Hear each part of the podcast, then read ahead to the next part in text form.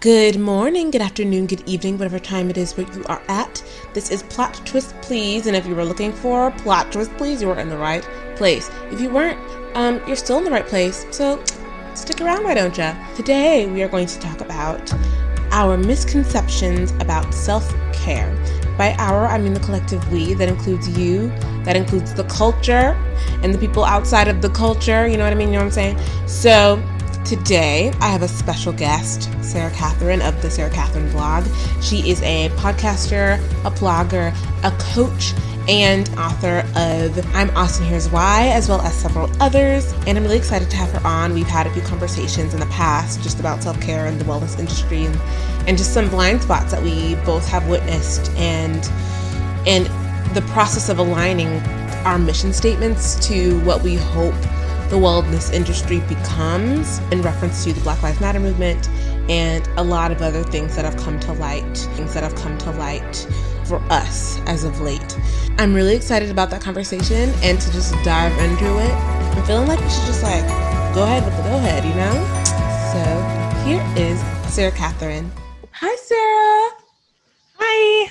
Nice to see you today. you. Yeah. Thank you so much again for joining me on this episode. Of course. Thank you so much for having me today. Yeah, absolutely. Um, I reached out to you because this is for our listeners, because you already know this, but um, I think you have a really interesting point of view, and the fact that you're so young and are a creative entrepreneur and just so driven, and you seem to have like a really grounded perspective. And I really just wanted to get your take on things. Sure. So, thank you. Yeah, absolutely. So the first question I have for you, it's kind of just like an icebreaker, just like a fun thing. So what kinds of movies and books and stuff are you indulging in right now? Ooh, well, uh, I'm revis right now. Currently, I'm revisiting a guilty pleasure of mine, America's Next Top Model. oh yes! Oh my gosh! What pr- lovely problematic fave. Um, uh-huh. yeah, problematic. Yes. As soon as quarantine hit, my friend was like, "Oh, all of Top Models on Hulu," and I'm like, "Okay." we're doing this and now i'm 15 seasons in and i can't really look back but oh, there's no going fr- back no not at this point my yeah. friend and i have been rewatching it together like virtually and uh, yeah so that is one thing i've been watching a lot reading um i haven't let me oh gosh i've been reading this series it's um it's the last of this series uh, called the diviners it's a, based in like the 1920s it's kind of a nine uh young adult um, kind of horror fantasy type mystery-ish novel. Yeah, it's written by um, I believe the author is uh, Libba Bray. She's a fantastic young adult author. Um, it follows like the uh, five people that are each have their own this unique like I guess superpower diviners, and they have to help this world of undead that's coming to try and take over New York in the 1920s. So oh, oh that's very so fascinating. very interesting. Yeah, and it's it's uh like four or five books that and they're like this big but um yeah it goes through the whole thing so that's another thing i'm reading oh, wow. yeah that's so many layers it's like the the zombies and then like the 1920s but it sounds like really int- really interesting read like yeah she when i was younger in high school she wrote a novel uh, a series that was uh, also kind of a period piece. It was more like i don't know. I don't want to say like medieval times but like you know kind of having I guess medieval times to Renaissance ish, like those types of corsets and stuff like that. Mm-hmm. And but it was more like they found a dimension. It was three young girls that found a dimension into another time and realized they had magic powers in that way or something. But it was based back then. And then one girl found like discovered she was gay, and it was just like, just such a just such a great story. yeah, I feel like I I'm getting more into sci-fi now than I ever have been. Like I was never into sci-fi fantasy when I was younger. Mm. Like I was I was really into realistic fiction Mm-hmm. But I mm-hmm. don't know. I don't know if I've just like gotten more in touch with my weird or like I don't know what it is. what type of uh, sci-fi? I don't know if it's movies or shows or books. Like Ooh, what type of ones yes. are you are you into I, right now? I really dig Umbrella Academy right now. I mm. dig it. I haven't um, watched it yet, but I want to. It's yeah, on it's, that list. yes, it's great. It's it's real kooky, but I like it because it's kooky. Like it's like yeah, yeah, it's like superheroes, but with a different kind of spin. Mm-hmm. Um, yeah, I don't know, something about like otherworldly entities. I don't know. It's just really fascinating for me. And have you it, ever? have you ever watched Doctor Who? Because that is like the you know what? Yep. Yeah, yeah. Okay. It was awesome. in high school. It was the thing. It was the thing. It really was. Oh man, I haven't. so I'm have not a, that deep into it, or I know like the different doctors, like who all of them were. I, Okay. I'm not that deep into it. But, like I could recognize some of them. Well, if you're getting into that type of stuff, it might be worth revisiting because Huh. I didn't. When I watched the first episode, of like the 2005 one, I was like, "This is weird," and I like. it's so weird. I've always yeah. liked that, but it's it's so bad. But like you gotta just push through those beginning awkward like 2000s bad Mm. graphics and like Yeah. campy type things. But as soon as you get like into like the 10th and 11th Doctor, it's just wonderful. The story's great, the characters are great, and I haven't really watched most of the recent stuff um, with the woman, but. Uh, Mhm. but I yeah definitely recommend like if you were interested in diving into it again if you're into the sci-fi stuff right now it I might really be am. yeah I yeah, highly also- recommend yeah, yeah. I think the thing is too for me about sci-fi and fantasy, it's like the kinds of minds that create that stuff. Like, Mm. whoa! Like it, Yeah. it just like who comes up with who comes up with like a wizardry school with four different houses and all these characters and all these backstories. I don't know. It just it's That's so the crazy, thing. Like, the backstories and the continuity of everything like yeah. that is what like because you have to create everything from scratch like and you have to stay consistent yourself and you have to say like eh, because i've tried like writing my own fantasy stuff like in the past Oh. and it's just for fun and it's hard to keep track of like every little like you got to name everything you got to think of the Mhm. creatures you got to think of the people what does this mean like what's the political situation like how is is there a monarch is it like you know it's there's so much and to keep that consistent and completely think of it on your own is so impressive Yeah, yeah, it's really insane. Um, yeah, that's good to hear that you've been like enjoying part of whatever state we're in in the in the world. So more into like what you do. Um, how did you even get started? Like, what inspired you to go on the path that you're on? You know. well uh as a just kind of like a overview of where i'm at right now and then i can i'll take a step back on how i got here um, currently i work um, a day job as a marketing manager for a website agency and i really love that job but at the same time i um, have my online kind of like coaching online course business um, where i really like helping especially women um, who are just feeling overwhelmed constantly wanting to people please with other other people. They're feeling very lost in what they actually want because they're constantly putting other people's needs before your own. And i acknowledge that putting others needs before your own is always a wonderful thing to do but there comes to a point where you're not paying attention to yourself so you're not taking care of yourself in ways that you need to so helping women be able to set those boundaries as well as discover the values that are important to them in order to really figure out what they want to do in their life rather than what other people in their life or what society has. Um, and the reason why that's the case is because I've been there. Um, I've been that person, like even all the way back to high school. I was like, you know, the shy kid that just wanted to make sure that everyone liked me. And it was a very, very, very small school, like 90 kids in my graduating class, because we're just a very small rural community. Um, and it was like everyone knew everything about you. And if you stepped out of that box of what someone thought of you, you were deemed as weird, or it was just it was shun- it was not encouraged to like do something different or to. And it's not like I wanted to ever do anything super drastically different, but I still felt this pressure to be the person that they expected of me.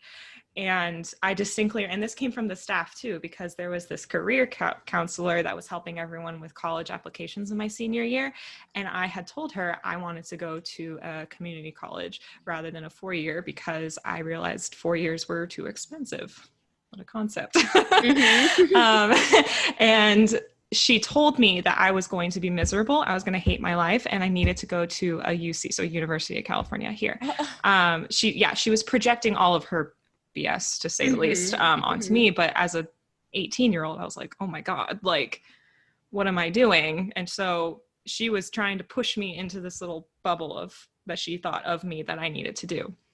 And so, and then going through, I went through all the motions of going to college and um, took a semester off to work in Disney World, which was great for the Disney College program over there. And that was really where I started to kind of explore life outside of the small town that I grew up in.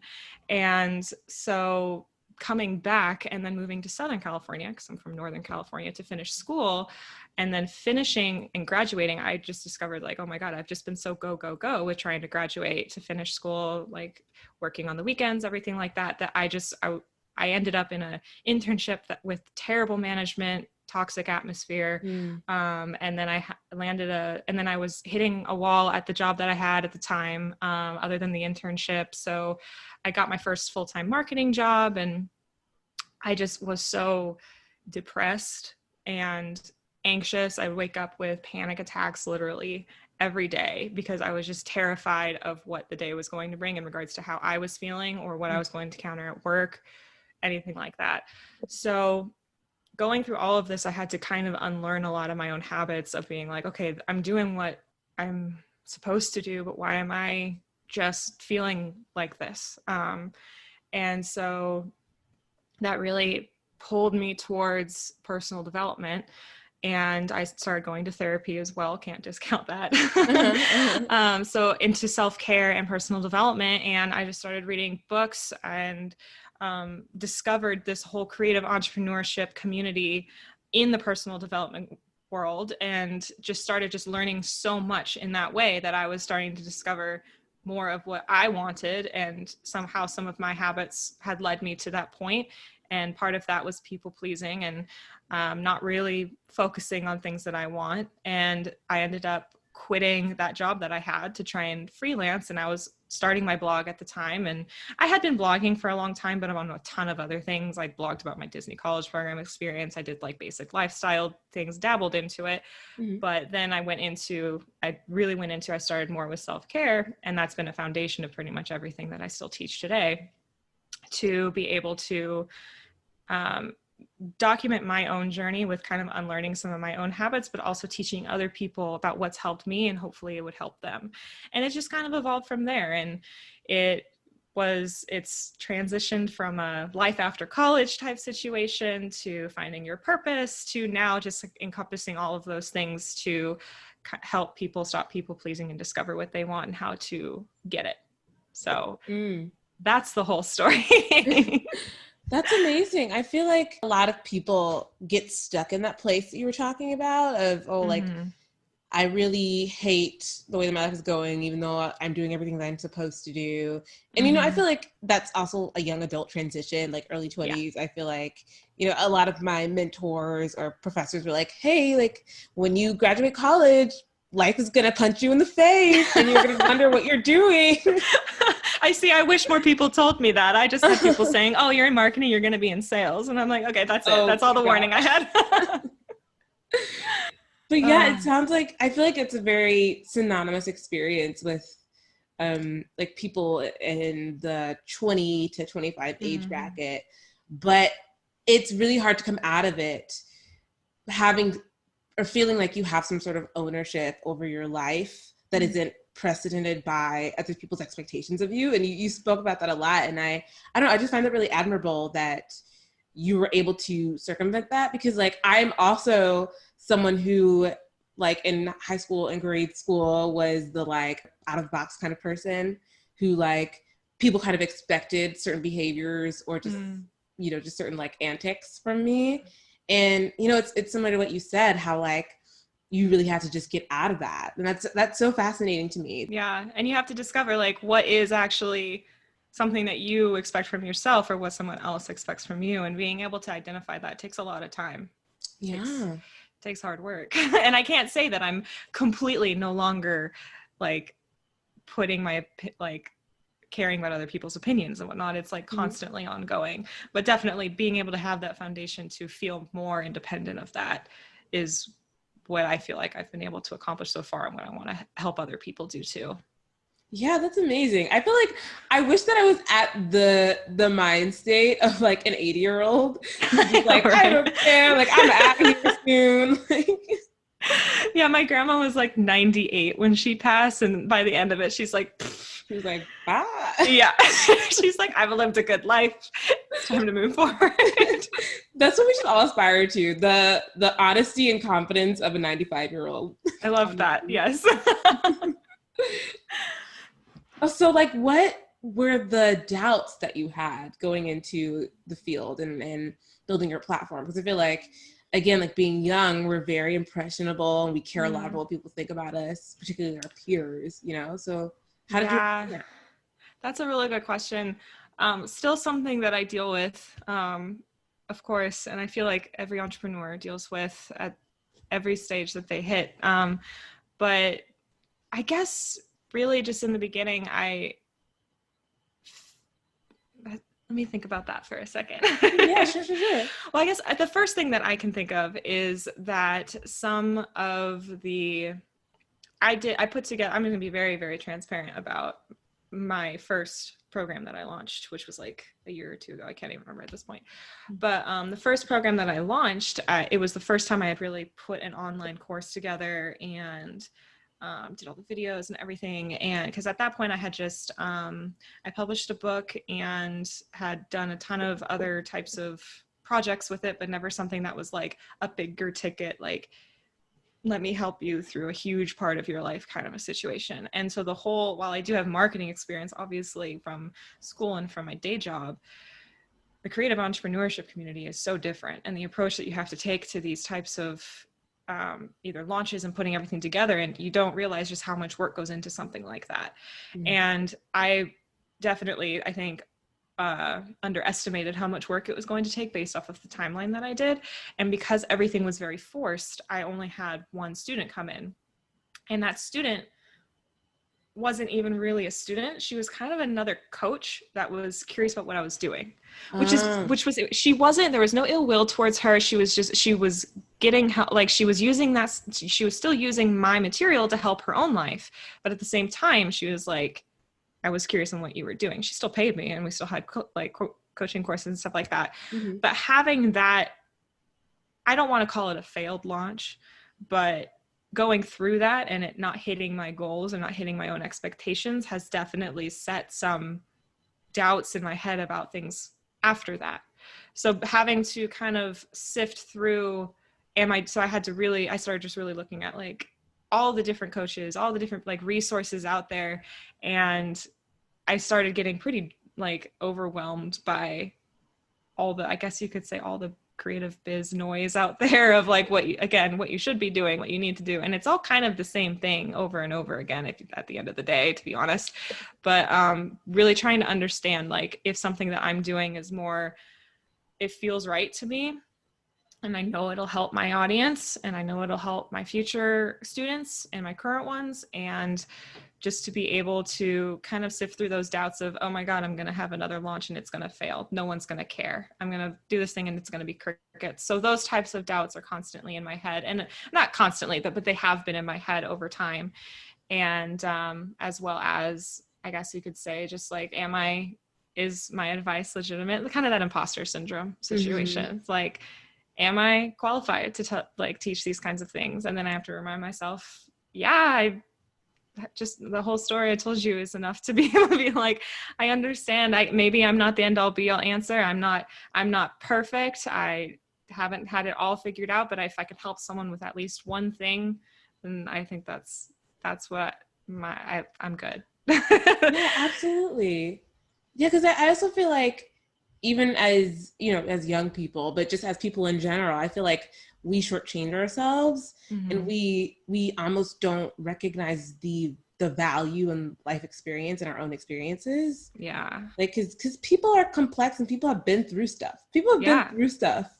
Yeah. Even if you're young even if you're in high school or something like that you don't know someone's like you never know what they've gone through. And you never sometimes you don't even realize what you've you've gone through mm-hmm. like because i didn't even realize some of the stuff that i had experienced not necessarily negative but just a lot of things to i, I guess unlearn um, that led to me feeling more anxious and whatnot so when i was in, talking to a therapist she was like oh you've just been go go go your whole life mm. your brain doesn't know how to slow down no wonder you're anxious like those mm. kinds of things you don't realize that that might be happening but doesn't matter your age, just like what you said. I completely agree. yeah. Yeah, absolutely. So in, in terms of like unlearning behavior, what kind of things did you have to unlearn? Uh, I think the main some things. Um, the first one, I guess I could say, is what I just said. Um, learning to slow down mm. and kind of stay more present, um, because it would always my brain would just always go into just like every possibility and just like I need to do this, I need to do that, and so if I had something in my head that wasn't, I couldn't figure out right away, I would just spiral mm. and just be like, oh my God, like my life is not, my life is over. But you know, it would just spiral into something more than it needed to when all I needed to do was kind of breathe. So learning to slow down, meditating, journaling, and everything like that, and really know that I don't have to be doing 10 million things at once um, is something that I've had to unlearn. A big thing that I'm still working on and that has been my goal kind of for the last year is to I don't have to do everything all the time. Like I'm balancing work, I'm balancing my biz, I'm I have a relationship that I love and care about. I have friends, family, you know. And that's a lot of what many of us are balancing with too. But the difference, uh, not necessarily difference, but something that I've been trying to unlearn is like if I'm not on top of it all of it all the time, it doesn't mean I'm failing. Yeah. And that whole thing, as well as that reminds me a fear of failure, getting more comfortable with failing was something that I really had. That was one of the first things I really had to unlearn when I was younger um, mm-hmm. and going into my early 20s. Because doing anything wrong, being a perfectionist, anything wrong is just, oh, yeah, the end of the world. getting more comfortable with that was a huge part too. yeah, I'm, I'm definitely one of those um, almost reformed perfectionists. recovering perfectionist. Yeah, yeah, yeah, yeah. yeah, that's such a thing because I also feel like we're in an age where there's so many people who start out with all the resources mm-hmm. or maybe their parents were in a specific field mm-hmm. and they're young and we see their success like immediately mm-hmm. and and we discount we discount privilege we discount um, background, mm-hmm. experience, mm-hmm. you know, and and we chalk it up to, ooh, if I'm if they're that age and I'm that age, I yes. should be doing the same thing they're doing at the same level. Yes. But it's not that way all the time, you know? Yeah, definitely. And that was something that I had to kind of learn but also um, adjust to and a lot of other people i know have had to adjust to is like your timeline is not the same as someone else's timeline because exactly like you said some people might have started there because they had the privilege to be able to start there mm-hmm. or maybe they just had an opportunity that maybe it was sheer luck like who knows like mm-hmm. something may have it might have been in the right place at the right time or maybe they took they did do all of this hard work and you're only seeing chapter 14 while yeah. you're on chapter 1 so you and i think i just recently heard someone um, say this during a webinar that i was watching but like you can't compare your chapter 3 to someone's chapter 30 like mm-hmm. some people say like that everyone says um Beyonce has the same amount of hours in the day as you. Well, Beyonce's got a big team behind her. Yeah, yeah. she's gotten yes. a lot of time. She's put she's put in the hard work. We're not in the same places. Uh-huh. So love her, but like, but yeah, it's just you. It's not fair to you to to compare yourself to someone else's different point in their life. Right. And we also something that I'm also um, grasping with, well, I have been fairly recently, is like the idea of like people being neurologically different, like people mm-hmm. having different um just ways of thinking ways of functioning in the world and that mm-hmm. also comes into play and like trauma like mm. um, these things just like filter into your business into how you network you mm-hmm. know and and we have to account for all of that mm-hmm. um yeah, it's like it's like we're way too hard on ourselves to mm-hmm. it, like for the sake of impressing other people, you know? Yeah. Yeah, definitely. And that that comes in I guess also to like the society's expectations of where we should be right now. Mm-hmm. Like and but like you said everyone's unique. It's like it's you can't put a blanket statement on people in their 20s or yeah, anywhere yeah. in their life like yeah it's, it's too much pressure yeah and it, it also kind of reminds me of the like like those lists that are published like the 30 under 30 or yeah. you know things like that where it's like okay so like where did these people start and also like what is their background like we need mm-hmm. to you know mm-hmm. so like beating yourself up for not being you know a 19 year old Lin Manuel Miranda, you know, like it's okay.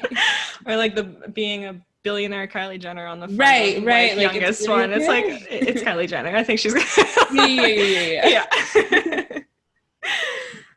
yeah, that's so real. So, so you talked briefly about there being having been a toxic work environment, mm-hmm. um, and like to lead with this, I'll like jump in with just like my experience with that. Um, but like for me, I feel like I didn't understand that it was a toxic environment until I left or mm-hmm. until I was mm. like ready to leave. Mm-hmm. So what would you recommend? Well, first of all, I guess what are the signs of a toxic work environment, and how would you recommend that someone go about that once they recognize that that's what it is? That's a very good question. Um, I think a lot of it would depend on what type of toxic environment, like what they're actually experiencing. But mm. in regards to what I was experiencing, I knew almost immediately like the energy was just wrong there. Mm. Also, it to give the story just really quick, yeah. it was an internship for an online fashion uh, boutique and I was doing their social media. I was on one of the social media interns. And the first day of my internship, there was a giant PR scandal because the CEO had fat shamed one of the employees at one of the stores in an email, and that person put the email online and it went oh. viral to the point of MTV and Refinery 29 and people posting it on their Snapchats, like the corporate Snapchat stories back when that was more popular. Oh my word. It, it was it was that. Um, so I had to work under that CEO and that I had to deal with that for three months um, when I was very, very aware that she was so non-inclusive and so judgmental and so just in her own world that I, mm. oof, yeah. So um, it was uh, that's I, I'd say that's a, a, a, quite a little bit of a unique toxic environment, mm-hmm. but in more of a general um, scale in regards to just recognizing that a big, I guess a big part would be um, recognizing just like the dynamics of the relationships you might have either with your peers or with your managers or something like that. Are they respectful of your time? Are you respectful of their time? Their your their bound your boundaries? Are they asking too much of you? Do they allow you to have a life outside of work? Are they like um giving you enough credit for the hard work that you're doing? Are they just dismissing you all the time? Do you have opportunities to be able to speak your voice or are you encouraged to stay quiet? Like just different things that if I feel like you you would normal not you would normally, but at some point you'll feel it in your gut. You might your head might not recognize it right away, but depending on what you're going through, something your energy is just going to be drained at the end of the day. Like and it's it's a it depends like i said it depends on what you're going through um, because it could be a bunch of different situations. But i know it's not easy to say just get another job. Mm-hmm. like so i guess the biggest thing the first part if it's a problem with a manager like you have a specific manager who's not acknowledging your personal time or just it, you know one of those things that i mentioned if you if you feel comfortable maybe you'll be able to talk to the manager. I know that's not always the case but if there's a way that you can set boundaries and say hey this is what's happening that might be an option. If not maybe someone else is experiencing something similar as you. Maybe it's a bigger issue that throughout the company might be able to talk together with someone more someone else in the company that might be able to help. But if not like a big part is to at least take care of yourself throughout that process. So make sure that when you are you when you are at home you're doing those things that fulfill you that do bring back your energy and whether it's meditation or anything in regards to self-care to really acknowledge what's missing but also something that you can help take care of yourself along that way. And make sure you're doing things that fulfill you outside of it like whether it's hobbies or you're spending time with loved ones or you have that su- hopefully you have that support system to be able to help you through that. And as as much as you can i would encourage get a different job with, with with going through that if that's an option. But to be able to manage it through there that's those are some of the things that i would recommend. Um, i was lucky because i was an intern so i knew there was an end date. So i kind of just mm pushed through it. I was kind of just air for the most part. I wasn't as fully engaged as I probably could have been, but I knew they didn't actually care about me very much and I didn't get along with like anyone there. So I just kind of did my work and I went home and I didn't put my own value into my job there because like I didn't put my own identity in that job. That job wasn't a part of who I am. I was there just to get work done and to go home. Yeah, okay. absolutely. Cool. So my other question is what do you think is stopping young people particularly from starting their own businesses or from having their own creative pursuits, you know? I mean, I guess the biggest thing that would come to mind is fear. Mm-hmm. Um, because, or just the overwhelm of what you need to do to mm. get it off the ground a mix of both because um, i've definitely had quite a few friends that want to either start their own businesses or start a blog or start a vlog or anything like that or do something creative and some of the biggest things is like will anyone care especially if you're like in life coaching or something like that's such a, a term that people outside of the community would probably be like life coaching okay sure like mm. who really what do you do but mm-hmm. i mean thankfully now a lot more people i think are starting to acknowledge that working from home isn't easy and you're not just on a computer all the time doing nothing especially because everyone's now most for the most part being forced to work from home yeah. at some point throughout quarantine and whatnot but um, yeah i'd say fear and not really just fear of doing the right thing like of not being able to do the right thing like am is this the right step i need to take in order to do this? Am oh, i doing the right mm-hmm. thing there? There's also the imposter syndrome that comes up. Am i qualified to teach what i want to teach? Who am i to say these kinds of things? Like who am i to write this book? Like anything like that can pop up um, but yeah i think and then also coming i guess I hate saying this, but coming up with excuses that kind of procrastinates it and pushes it longer. Oh, if I do this one thing, then I can do it. But then another thing mm-hmm. comes up. I do this one thing and then I can go live with this business. So kind of like getting down to the core of what you actually need to do and then just going for it and pushing through it because it's never really as bad as what goes on in your head in my opinion mm-hmm, mm-hmm. yeah so yeah i think that's what would be some of the more intimidating things about starting their own business and whatnot. yeah. Yeah. It, it, I, I also want to speak to the whole conceptions, misconceptions about the self help industry and about, mm. you know, the life coach arena. I I do think that there's like a weird I think stigma is a strong term, so I'm not gonna use that, but like right. yeah. yeah. So like what do you think some of those are? Because I I've seen like I saw a friend post something on Facebook where they were like, don't talk about how someone can mess, manifest their future, et cetera, et cetera. But, but also you don't talk about the dark times. You don't talk about, mm. you know, the times that you're struggling. So like, what do you think about that? Yeah, that's, that's actually a really um, interesting thing. I, I feel like part of it is in regards to just like the self-help world in general.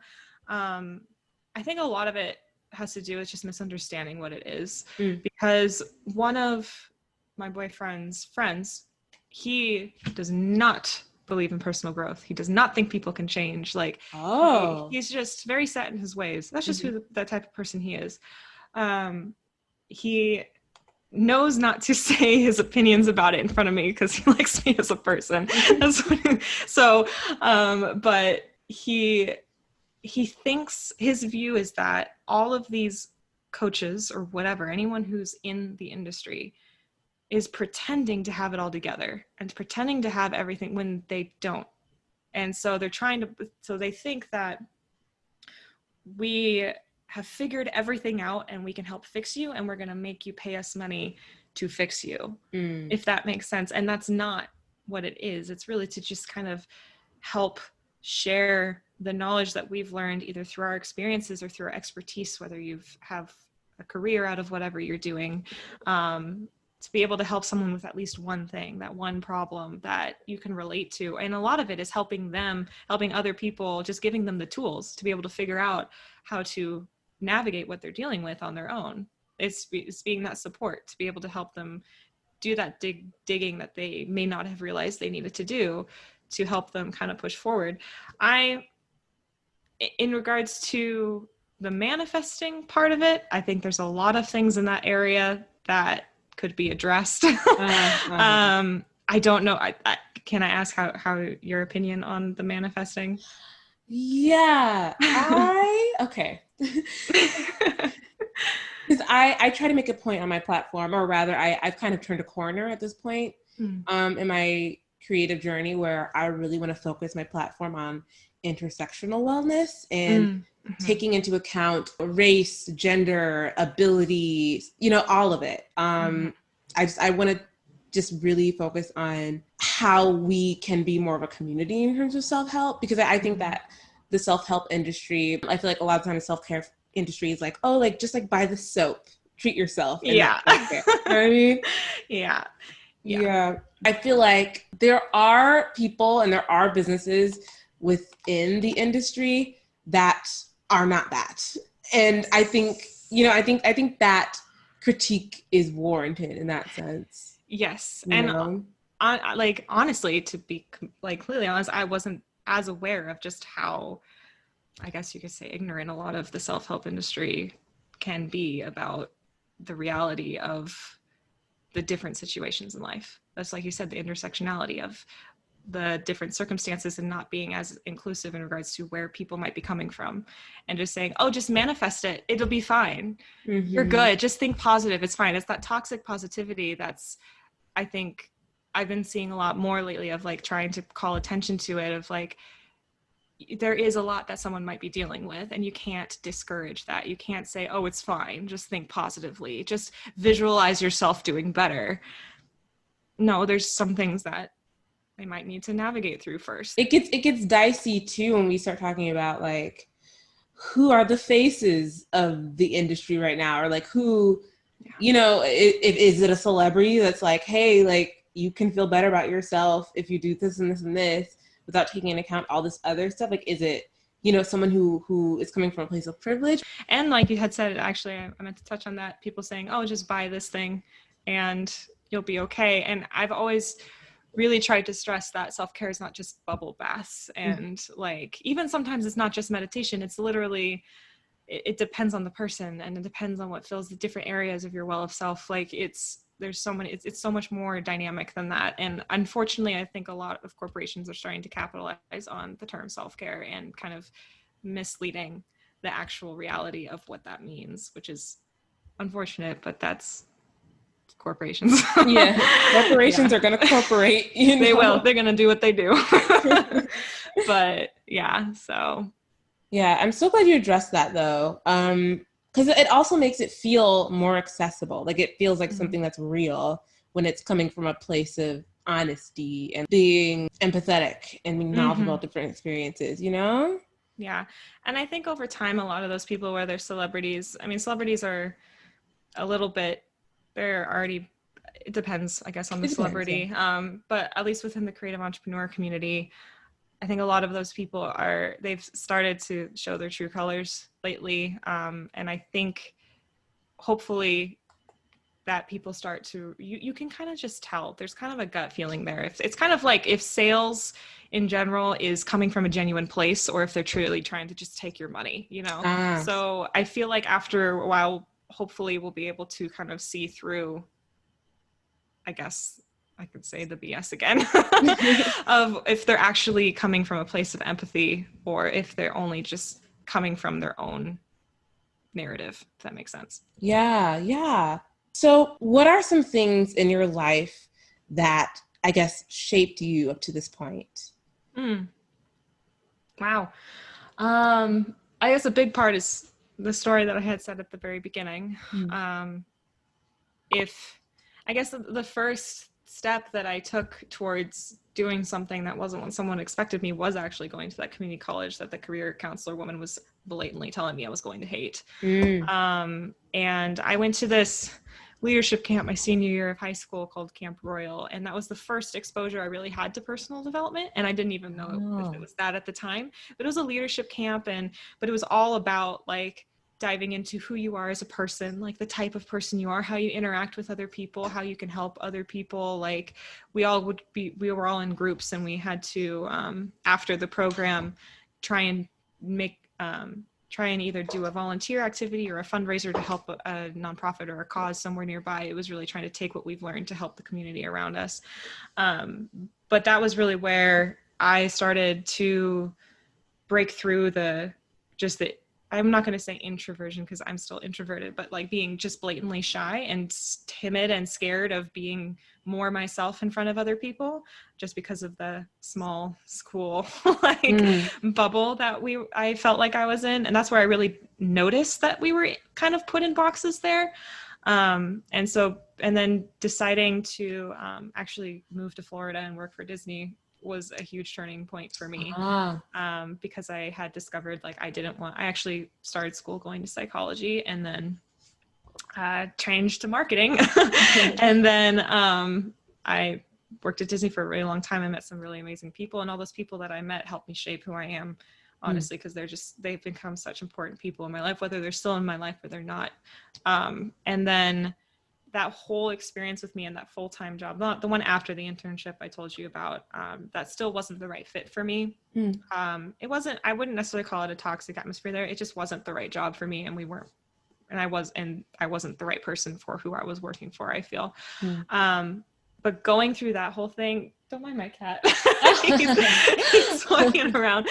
Um, that whole job is really what I guess forced me to turn towards personal growth and go to therapy and just that whole process like I'm very thankful that I was able to ex- go through that because it just really is what projected me towards the life that I'm living right now because if I hadn't gone through that job I wouldn't have um, explored freelancing I wouldn't have quit and found the job that I currently have which I really really like mm. and it's with an amazing supportive environment with like management that actually cares about you and all of those types of things which i didn't know existed mm. um, i didn't know was possible and uh, just to be able to go through all of those things that i went through to be able to create the, the business that i have right now that in itself too is just um, a big part and i got to and I have to give a huge thing to my parents for helping me like through all of that. They were there to be able to, I feel very lucky to have had them through that tough experience that I had. And my dad was really the one that tried to point me towards personal growth more. Um, oh. Um, he had always tried that growing up. um, but I just, just like, you know, I was like, I don't want to listen. I don't, I'm a teenager. It's like, whatever. but then at that point, he was like, okay, try thinking about this, like try thinking, changing your mindset in this way. And that mm. was really kind of a stepping stone to dive into that type of stuff um, some more. So I guess those are some things that I say would shape me right now. That's awesome. So can you talk more about um, working at Disney World? What was yeah. that like? Um, okay, so I did. It was different. Uh, two different things because I did um, what was called the Disney College Program in Florida, mm-hmm. Um, and then I came, moved back to California, transferred schools, and I worked part time in Disneyland just as a part-time employee mm-hmm. cast member. Um, so in Florida, it was this whole like they call it an internship, but really you're just going to work there, um, either in the parks or in a hotel or something like just in one of their entry level roles um, for like five months or so, and you can take classes uh, where you meet Disney executives and not necessarily executives, but people within the industry that are in roles that you want to meet. So I met some, I was able to network with some people in marketing, whether it was special events or Disney Cruise Line or something like that. None of those things like followed through because I learned I didn't want to mm. work in a big corporate um, conglomerate like Disney. but uh, the it was still really cool to see what how they worked and how different like departments did marketing because it was so different um, and then we lived with i lived with five other girls. One of them was my best friend. She came with me. Oh, cool. um, yeah and then we just met. So it was really just such a great experience to be able to i worked in foods in a hotel in the polynesian resort down there and it wasn't the most glamorous job but i really that really was just the whole experience as a whole was life changing to me and to a lot of people there. There's just this energy doing the college program there, at least back in 2013, um, of just you're all there to just be a part of working for Disney mm-hmm. and being able to bring. I guess it's gonna, I'm just going to bring the, the, cheesiness of this here to bring the magic to the families and the kids and that was the first time i had really done that and then so going to Disneyland, um, I was in attractions in California Adventure. So I worked at, um, I started at this little Monsters Inc. ride that's there. I don't know if you have you been to Disney here. No, I haven't. Okay, so there's a small like dark ride, kind of like the Peter Pan rides or Alice in Wonderland rides Oh. about Monsters Inc. So that's where I started, and then I got cross trained to Soarin' over California, which is now Soarin' around the world. Helped um, launch that, helped test and adjust and launch that new ride, and then also Tower of Terror, which is now Guardians of the Galaxy. But um, I loved working in attractions, um, despite the uh, crazy guests and the mean, like you know, there's any customer service is going to have those people. But Mhm. the, I just have to say that the best part of working at Disney was the people that you meet when you're there, both the families and the kids, but also the people that you work with. And the people that you work with, I, I don't know what it is, but we're all very like minded people, it seemed. And I just had.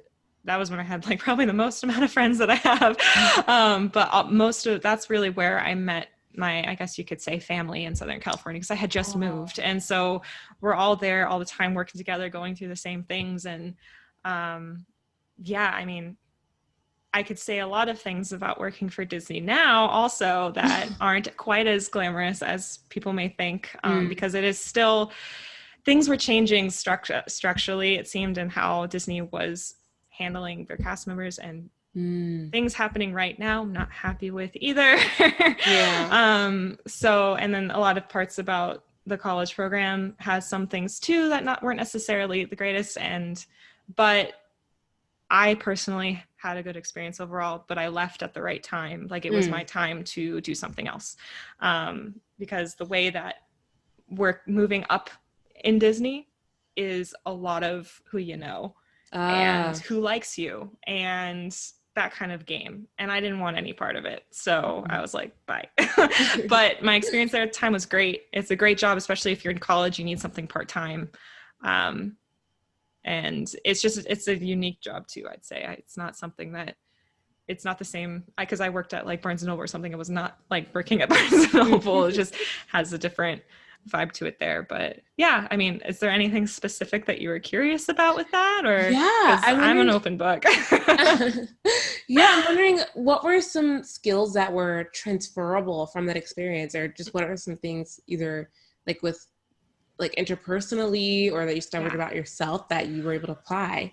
yeah um customer service skills and like problem solving skills when it comes to dealing with customer service because i um moved up to like a lead position was like a supervisor position on one of the rides um and we had to deal with the angry of the angry of Ah, classic. Yes. yeah. So um, being able to both help your cast members and not necessarily like understand where your cast members were in that position, recognizing if like how to handle the situation, how to either accommodate them or navigate them to the best way or when it's time to get someone else like and to learn how to communicate with people from all over the world was a big part Mm. because of course we'd have people that came and didn't speak english or something like that um, or if someone just truly misunderstood something and having to communicate more effectively that way so just effective, effective communication was huge and that goes within um, within a team too because i was also a trainer and that's actually really where i learned that i love to train and develop because I Ah. also help train at my day job now too. And even though that's not like my main position, and I feel like that help that kind of transfers to even coaching and whatnot in my business. So helping them learn, even if it's just helping them with the attraction, helping them learn things, just learning how to communicate with someone that has might have a different style of learning. Some people might see things differently. Some people might need to cool with hearing it. Maybe they need to visually watch someone give an example. Like there's so many different ways someone can learn. So being able to meet them in that way to help them learn effectively was a big part too. Um, Ah, yeah. Yeah, I definitely feel like being able to train people, that's that's a skill in itself. Like yeah. And disney does a lot of things well but like training is they have that down. Like they're very good at that. Any other job that i've had they kind of throw you in but they really train you oh, wherever you are which i oh, think that's so good. yeah What was the inspiration for your book? Because I really want to talk about your book now. So, So, yeah. um, I have to. It wasn't. It didn't come from me. I have to say that. Um, it was the publisher from Adams Media, my publisher. Um, one of their editors reached out to me. Mm. Um, and it's interesting because this happened to my first book too, because I have a book about my experience working in the college program in Florida that mm-hmm. was based off of the blog I had before, and the same thing happened. Someone came, um, but that, that, I think that's just what they do. They approach bloggers or someone who's writing they feel like would be a good fit for an idea that they have. Oh. But the oh. reason why I did it is because it aligned with things that I valued and the things that I enjoy teaching and the things that I and I really thought it would be a helpful book. So it's it's called I'm Awesome Here's Why and it's all about helping you develop self-confidence. As simple as it gets. It's over a hundred prompts. It's like more of a journal, I guess you could say. It's more of a guided journal. And in the very beginning, it, it talks about um, the basics of self-confidence and like how you can grow through uh, develop your self confidence in the different aspects of self confidence. And a big part of that was self care. So, um, talking about all the different ways to be able to eh, creatively and realistic i get i don't want to say realistically but um, tangibly build your self-confidence both in the journal and ways that you can take it out of the book and into your life um, is what it's all about and i just really aligned with it and i felt like it was a great book and a great book idea and i felt like it I, it was the right fit. Oh awesome. So like did you have any experience prior with journalism or writing anything of that length? Or was this a real like brand spanking new avenue? I had written the first book the i had written a book before. Mm-hmm. so that that other book um i had it was a, a little bit different of a process and it's a different format because the other one was more of like a memoir i guess you could say of a like a period of my life um, but writing like journal prompts like that was definitely brand new, and mm. having to think of over a hundred of them was a definite challenge. um, I ha- have always loved writing, like my whole life, and um, I like in middle school and like elementary school and everything like that one of my favorite things to do was just like write stories. Like the short story things that you would write for english was my favorite oh. thing to do. And um I, I almost I actually almost wanted to like pursue creative writing more in regards to like that would be a minor in college or something like that. But um ended up just mainly focusing on the major. Mm-hmm. but yeah writing's always been something a, a big passion of mine that I've loved to do. So but this in regards to a journal aspect that was definitely brand new for me. So it's, it's awesome that you were able to again like surmount the imposter syndrome that you talked about because I also feel like the, the, way that I view authors or the way that I view people who have enough knowledge to write an entire book, I just feel like mm. it's on a different pedestal, like it's on a different level. And so, did you have any of those preconceived notions about that? I mean, it is it is amazing. Like, don't get me wrong, but did you have anything in your head where it's like, oh, that's like something that a legit person does, like like yeah, I mean, when I was writing the chapter, which is like a I don't remember how long the chapter was. It was three to five thousand words. Like that was really, but I had to remind myself, it's like, okay, this isn't that much different than my blog. Like, mm. you just have to kind of write it in a little bit of a different style, but just try and communicate in a similar way because you're just talking to another person. That's really how I tried to get over that. And then once I was starting to hit walls with like needing over a hundred prompts, I was like, do I not know enough? Like, I, I don't know. Am I creative enough to continue doing this? Do I have to get it from other people? Like, it was, and then they would come back and be like, oh, you should probably write it, rewrite this. And the editing process is not my favorite. I have to say that because I'll write something, like, write a whole thing, and then it will come back completely just different or like be like no i think you should take an approach this way oh i think you should rewrite x amount of prompts or your intro should have a different like you know mm. that is hard to kind of um I guess unhook from is like it's not me it's the writing. Uh-huh. like to be able to kind of just get through the process and understand they have the best interest in heart in regards to the audience and the approach and everything like that. So um yeah that's those are kind of the things that i navigated through through that well, I didn't even um, factor in the concept of somebody else looking at your work and being like, change this. Like, it's not just you, it's somebody else. Yeah. And I didn't really have that in the first book. The guy kind of was just like, all right, cool. He just like fine tuned some things. Mm. Um, and, but this one was a bit like, cause they had multiple editors like looking at it. And, oh, wow. um, cause they would have like the main one and they would send it to a freelance editor. And then there was a illustrator that would also do things. And so we had to, um, all coordinate together in a certain way to Uh-huh. create it. And uh, yeah, so that, that Wow, that's a, that's a long process. So how long did it take you in total to write the book? From like consumption. to yeah. Um, it was, I guess, five to six months. Mm. Um, and actually, I just recently wrote another one with the same uh, publisher, and that that one I actually had some imposter syndrome ways, even though I had written one before. Um, Mhm. um, so I'm I wrote a new one actually recently, but it was all it was self care for teenagers, self care and mindfulness for teenagers. So I had to think only for teenagers, which is a kind of a market I hadn't actually addressed as much. So that one was more I was like, am I qualified to talk about some of this stuff? It's like I was a teenager once. I think I understand. I feel really old saying that. But, um, the but that one only took. I only had one month to write it. They Oh, were on a very wow. quick time period, so I had to just crunch through and just do it Oh all and gosh. pause everything else besides my job and go Mhm. for it. But we're because they wanted to have it launch, uh, published at the beginning of the year for the new year, new me kind of kind Oh. of era. And I was like, okay, I get it. I was able to negotiate like an extra couple weeks, but I was just like, Whew, all right, let's go. but yeah, that one was only one month, and the other one, I guess, like through if you inc- include the editing and stuff, is uh, about five to six, I would say. Wow. Yeah, this one's still under editing, so not quite done yet in regards to that, but we're almost there. Yeah, it's a lot. It's a lot of work.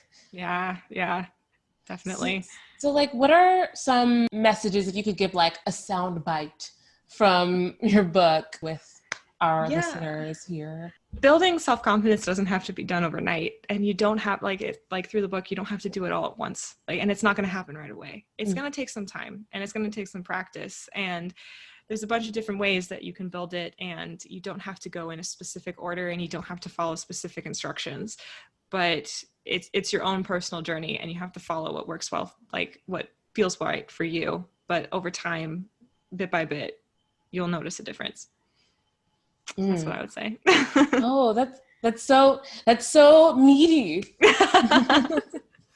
yeah, I could I could go into that more, but that's the that's the sound bite there.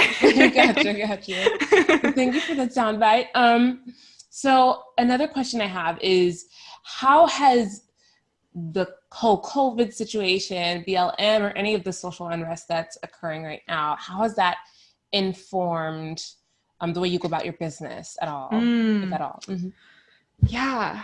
Well, like we had said earlier, I honestly wasn't quite as aware of how I guess you could say whitewashed the self development and creative entrepreneurship industry is. Like I I and it's I definitely have learned to pay more attention to a lot of the things that we had talked about earlier and the Mm. intersectionality of ways and not to and I I already didn't want enjoy like it was never my intention to like blanket statement oh just think positively like all that kind of stuff i've Mhm. never wanted to do that but to truly understand that people might be coming from different backgrounds and different experiences that i personally haven't gone through of course that i haven't gone through and and to understand that some teachings that are within the self-care community or the self-help community or even just in the creative entrepreneurship community might not be as inclusive and aware of how to really help a wider range of people than their own kind of narrow way that they've been doing it before if that makes sense Mhm. um, I have personally been really trying to um, educate myself more, and when Mm. it comes to um, being more with being more inclusive and, and uh, trying to learn what the Black Lives Matter movement and community is trying to tell us, not trying to tell us, has is communicating Mhm. and trying to understand that a little bit better really trying to um, i i actually took my self-care something that i personally have done tangibly within the business since then i took i had an online course called self a master class called self-care to confidence um, and now 100% of those proceeds are going to be donated to anyone who purchases it is donated to the black trans advocacy coalition oh, um, amazing. based out of Texas, um, because that is just a very I just I that nonprofit is incredible. They're really trying to take it's it's owned by um, managed by the black trans by black trans members as well Mm, and okay. they are Mhm. doing making an effort to try and help the black trans community either locally or i believe further than that but they like for covid right now they are providing covid care packages to people who might not have a stable home and might not have access to health care might not have Mhm. access to safety to be able to stay away from the virus or protect themselves from it so being able to help them that way as well as provide other opportunities and options and resources for them to be able to uh, sometimes unfortunately just even being able to keep going so Yeah. any any anyone who purchases that masterclass it just i don't take anything from it it just goes straight to to donate and to give back in that way so oh, that's, amazing. thanks And yeah that's you- one thing sorry Yeah. continue oh, no, you're good. Um, would you mind if I linked that in the description? definitely Like, okay. Yes Look out for that in the description, folks. Um, and there's more information about the the sales page is honestly mostly about the organization and there's also a link directly to the organization on there so mm, uh, if people want to learn more about the the batc that's gotcha, gotcha. Mhm. Oh, awesome. So, in these crazy kooky times, what are some things that you are doing to stay emotionally and mentally healthy? Um, Mm. Things that might give listeners or watchers some tips or ideas, you know? Yeah.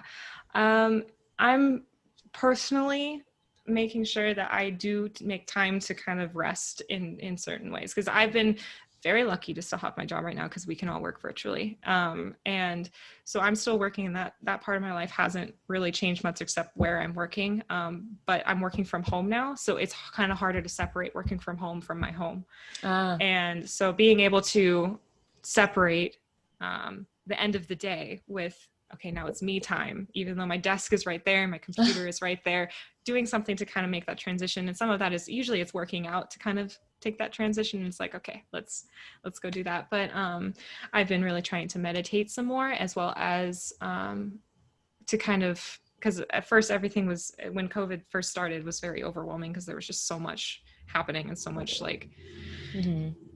going like uncertainty and just every you know it's it was all new. It's hard to say that that's not new now. It's weird to think about but um but yeah so trying to not force myself to expect myself to do everything all the time which is something that i mentioned earlier but really making sure i'm paying attention to how i'm feeling to make sure that i'm taking care of myself in regards to like even if it's just if i feel like watching top model all day i will watch top model all day Yes. and that's okay you know like Uh-huh. but um, also communicating with some people that a lot of my friends don't live near me so communicating with them virtually is, hasn't changed too much but like facetiming maybe a little bit more Mm. or reaching out to people a little bit more um, and that kind of thing just really making sure that you have like i'm connecting with those people even if i'm not physically seeing them anymore has been a, a big difference too Mm.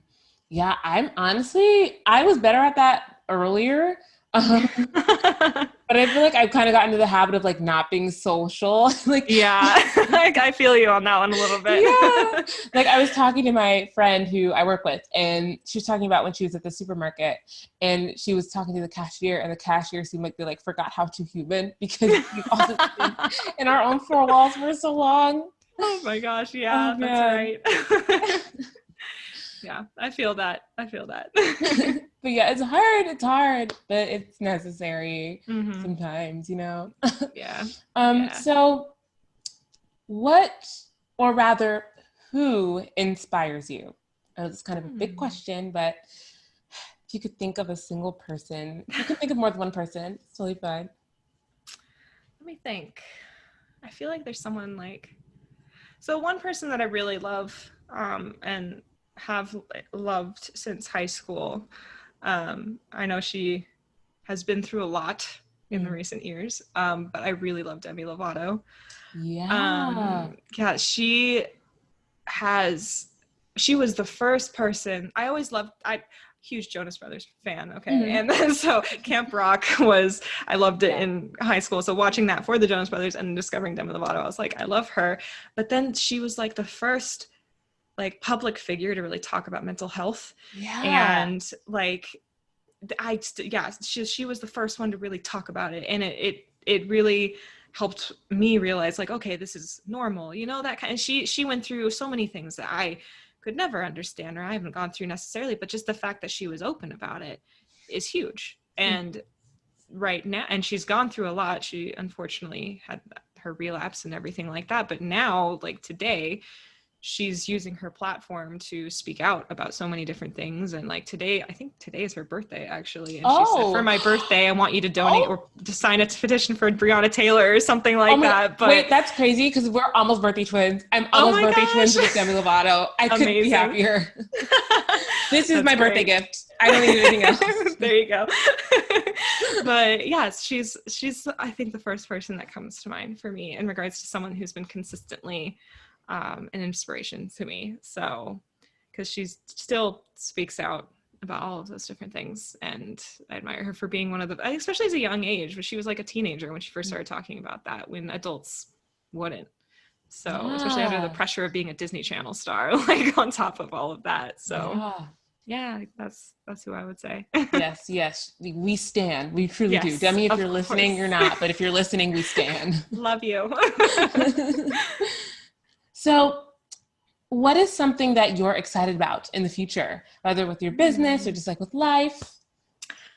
Yeah. Um, so, with my business, I just really feel aligned with what I'm teaching now. Like throughout everything that's happened, it's just something feels right and what I am communicating with. And I feel like it's really um, even though I haven't, I'm currently making um, a new program specifically for people pleasing, mm-hmm. and it just it's fun to put together, and it's coming along a lot easier than other things that I've put together in the past, and I've been able to talk to people one on one about what they're looking for or what they're struggling with or what would help them. And all the conversations are just flowing very well. And so it's just making me really excited for what's to come in that area of um, that launching that and just continuing to communicate like to be able to connect with different people in that way.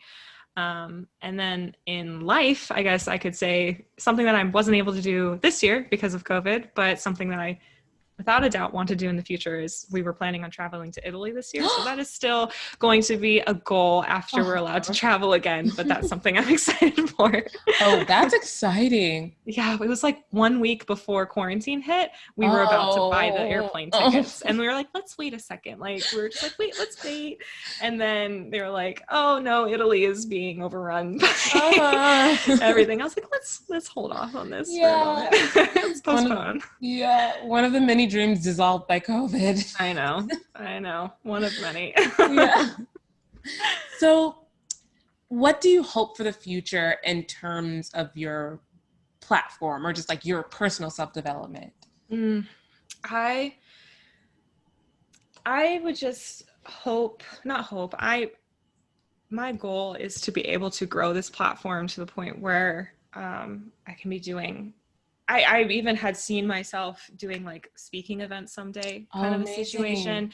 And if you had asked me that not too long ago, I, I would have been like, right, mm. like public speaking. Like I can communicate through you, I can communicate in video, like is it's much more comfortable for me. But in this last year of my job, I've been doing a lot more like sales presentations and stuff like that and actually mm. talking to people. And even though it's technically qualified as sales, you're just communicating something to someone else and learning that has kind of taken away being as much fear when it comes to public speaking. Mm. And so being able to do that, but about the topics that I about, but helping someone else in that way in regards to whatever I'm talking about at the time, it could change by then. Um, just being able to grow in that way and as well as communicate with other creative entrepreneurs like yourself, like doing more podcast episodes, doing more interviews. I want to bring in, and of course, hopefully have you as an as a guest pretty soon. Um, but to be able to just connect with more entrepreneurs and grow together i just think it's such a magic a fun magical experience to do that because the more you i don't really it's that whole community over competition thing. You're helping each other so you can help more people. Like we're all trying to build something great to be able to make a positive impact in the world around us if we want to talk big picture on that way. So that's something yeah. that, uh, really really hope for and I'm excited about in the future too. awesome. Well, I'm excited for you. Thanks. yeah. And so my final question is and this is going to be really broad and kind of meta, I guess. Okay. But uh, what do you hope for humanity? Ooh. Oh, well, I just hope we can become more, I guess, empathetic right now Mm-hmm. in the future, just with, I hate saying everything happening, but with how we've grown to be a little bit more divisive and a lot more hate and i just really i really think a lot of that would get better if we just kind of took a step back and didn't make ourselves the center of the picture you know like Mhm. there's more to us out there than just our own personal story and granted we matter and our own experiences matter but if we just took a moment to hear and listen to other people and empathize what they're going through and try and at least try and hear literally just try and hear someone else and their own experiences i think it would just make such a huge difference than automatically assuming something or fighting back and biting back um,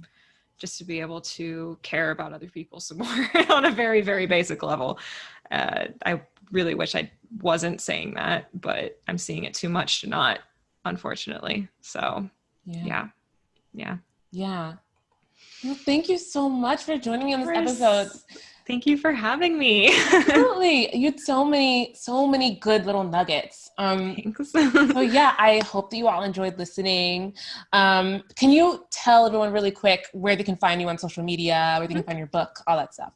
Yeah so my book i'm awesome here's why is wherever books are sold amazon barnes and noble like indiebound anything like that. Um, and my instagram is where i'm most active. It's sara katherine blog and i'm sure you'll have the link to how to properly spell my name but yeah. sara has no h katherine has a k so i have to always say that. Um, i also have my podcast which is the be your own badass podcast and that's on itunes spotify everything like that. And my website is sarakatherine.com so that's where you Awesome. find me.